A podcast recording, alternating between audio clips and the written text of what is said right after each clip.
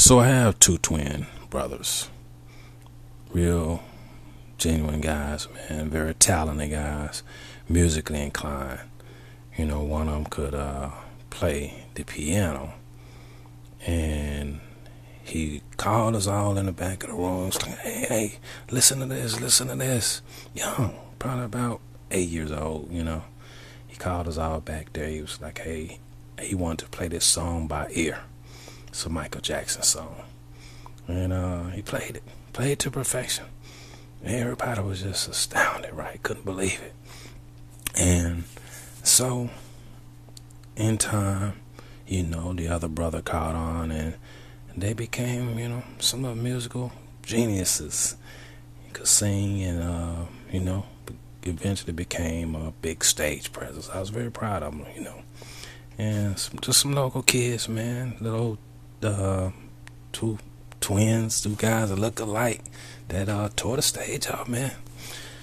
I bring that up because, you know, I remember one day that set off a chain of events, and it was very um, climactic for that period of time. And it all started when one of the twins reached up and grabbed for a pan of some hot grease that my mother was cooking. Just cooking fish for us. And that was kind of a delicacy for us, you know. So, it's that special day, we're going to have fish. She got the grease warming up and everything. And, you know, you always taught later on that handles in, handles in. I always put the handles in because of, you know, toddlers and little ones that might reach up and grab the handle. Well, you know, we were all, all strewn out about the house, and all of a sudden we heard, you know, heard his yells before the pan hit the ground. And we ran in, and all you could see was grease, hot grease everywhere. But you saw the skin on his legs was just bubbled up, you know, and it, it really, it really uh, injured him pretty badly. So we rushed him to the hospital and everything, and uh, you know, took some time, long time to recover, but it was a lesson learned, right? It's a lesson learned, and ironically, in that period of time, my oldest brother was, you know, kind of feeling some type of way. Stomach was really, really hurting him, you know, and it happened pretty quick. It really did. It was just one of those things where you know we didn't know what was going on with him and at that time and point in time you know going to the hospital for regular checks up, checkups and things of that nature was not really a regular thing you know you took it as it came and you know home remedies was a big deal you know and for the most part to be honest with you a lot of times they worked they did work you know but when it's real serious and it's real then it's not that simple. So my brother was really in a lot of pain, and all of a sudden, something happened in his in internally in his stomach, and all chaos broke out. And we didn't know what was going on, but whatever we knew, we knew it was a life and death situation. So I don't know if we he was taken by ambulance or how got him to the hospital, but it definitely was a 911 situation. So we get into the hospital and turns out it was his appendix and it had burst. And if anyone knows anything about a burst appendix, it's super, super painful. And if it's not treated within a matter of certain period of time, you know, it can definitely uh, have consequences. So there was a lot going on in that period, and happened in short, such a short period of time. But we were learning as we go, learning as we go. Ironically, my turn came. I went to camp, my first time going to camp. And the guy had put together a camp, you know, for those that didn't, you know, have a whole lot of money.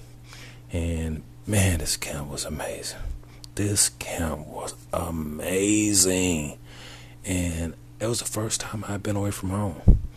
and I was uh, I was excited about it. Uh, didn't know what to you know expect. You know something different totally.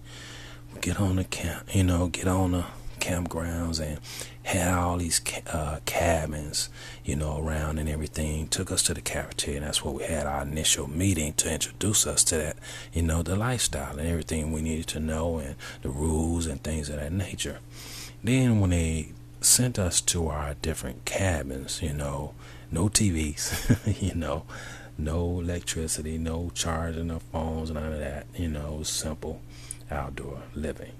And so we had to adjust to that and be ready for that. And, you know, um, but it was interesting. So we're all in our different cabins and we're doing our first night and everybody is, you know, getting adjusted.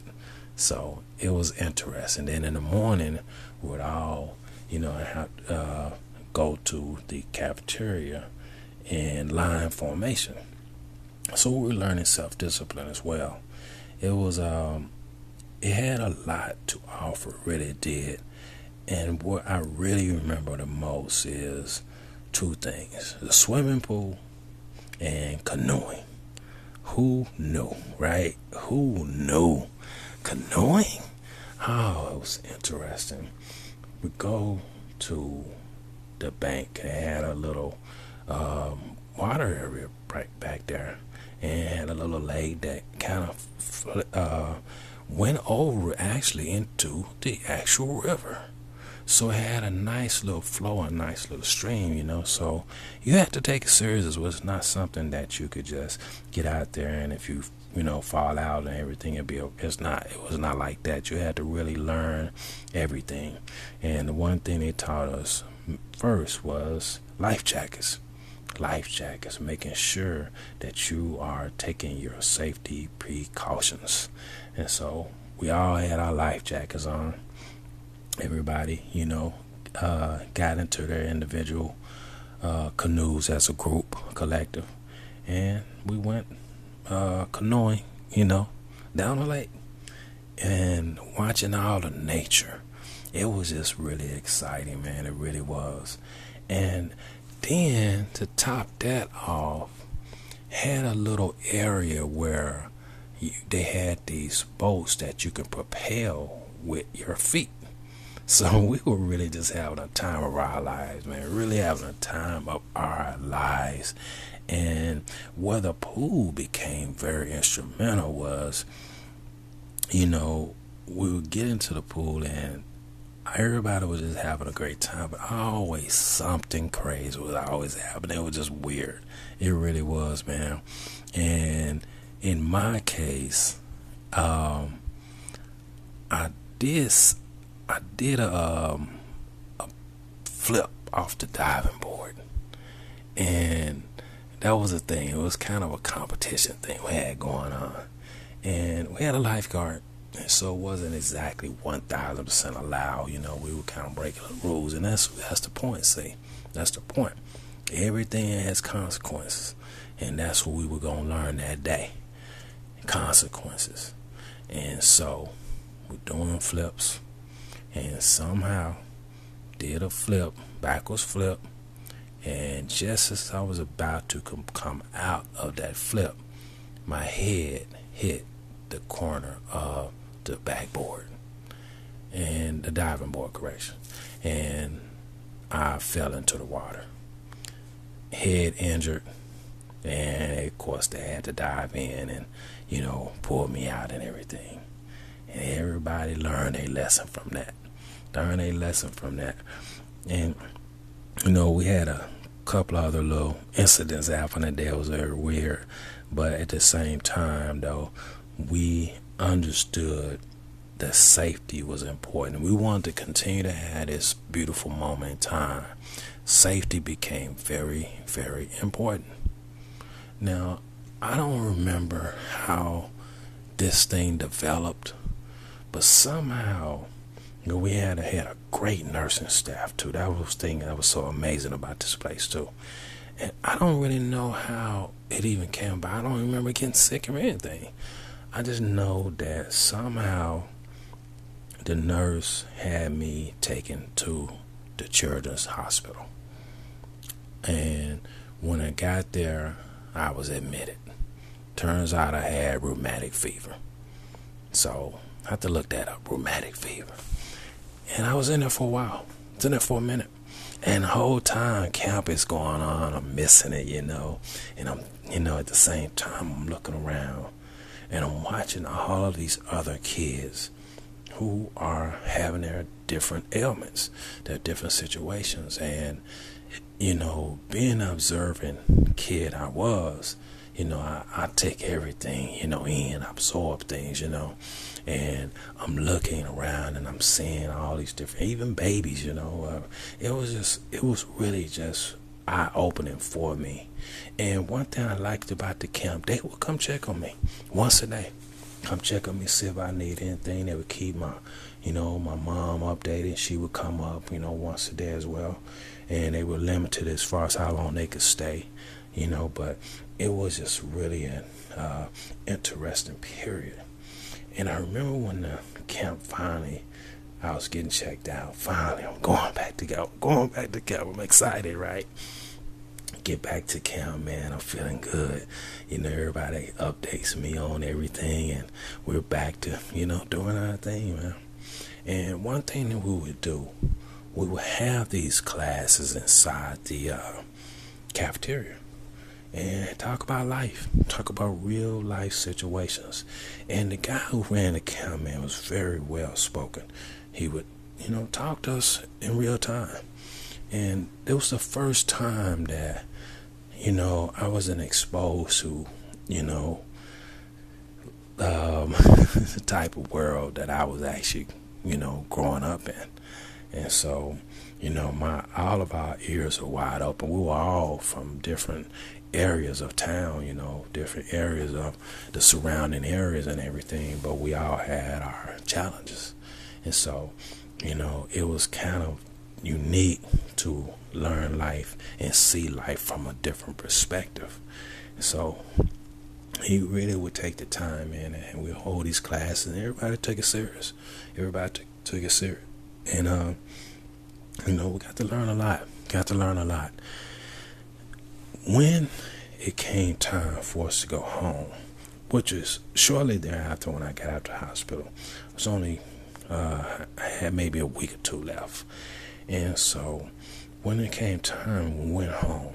It took us all home to our individual.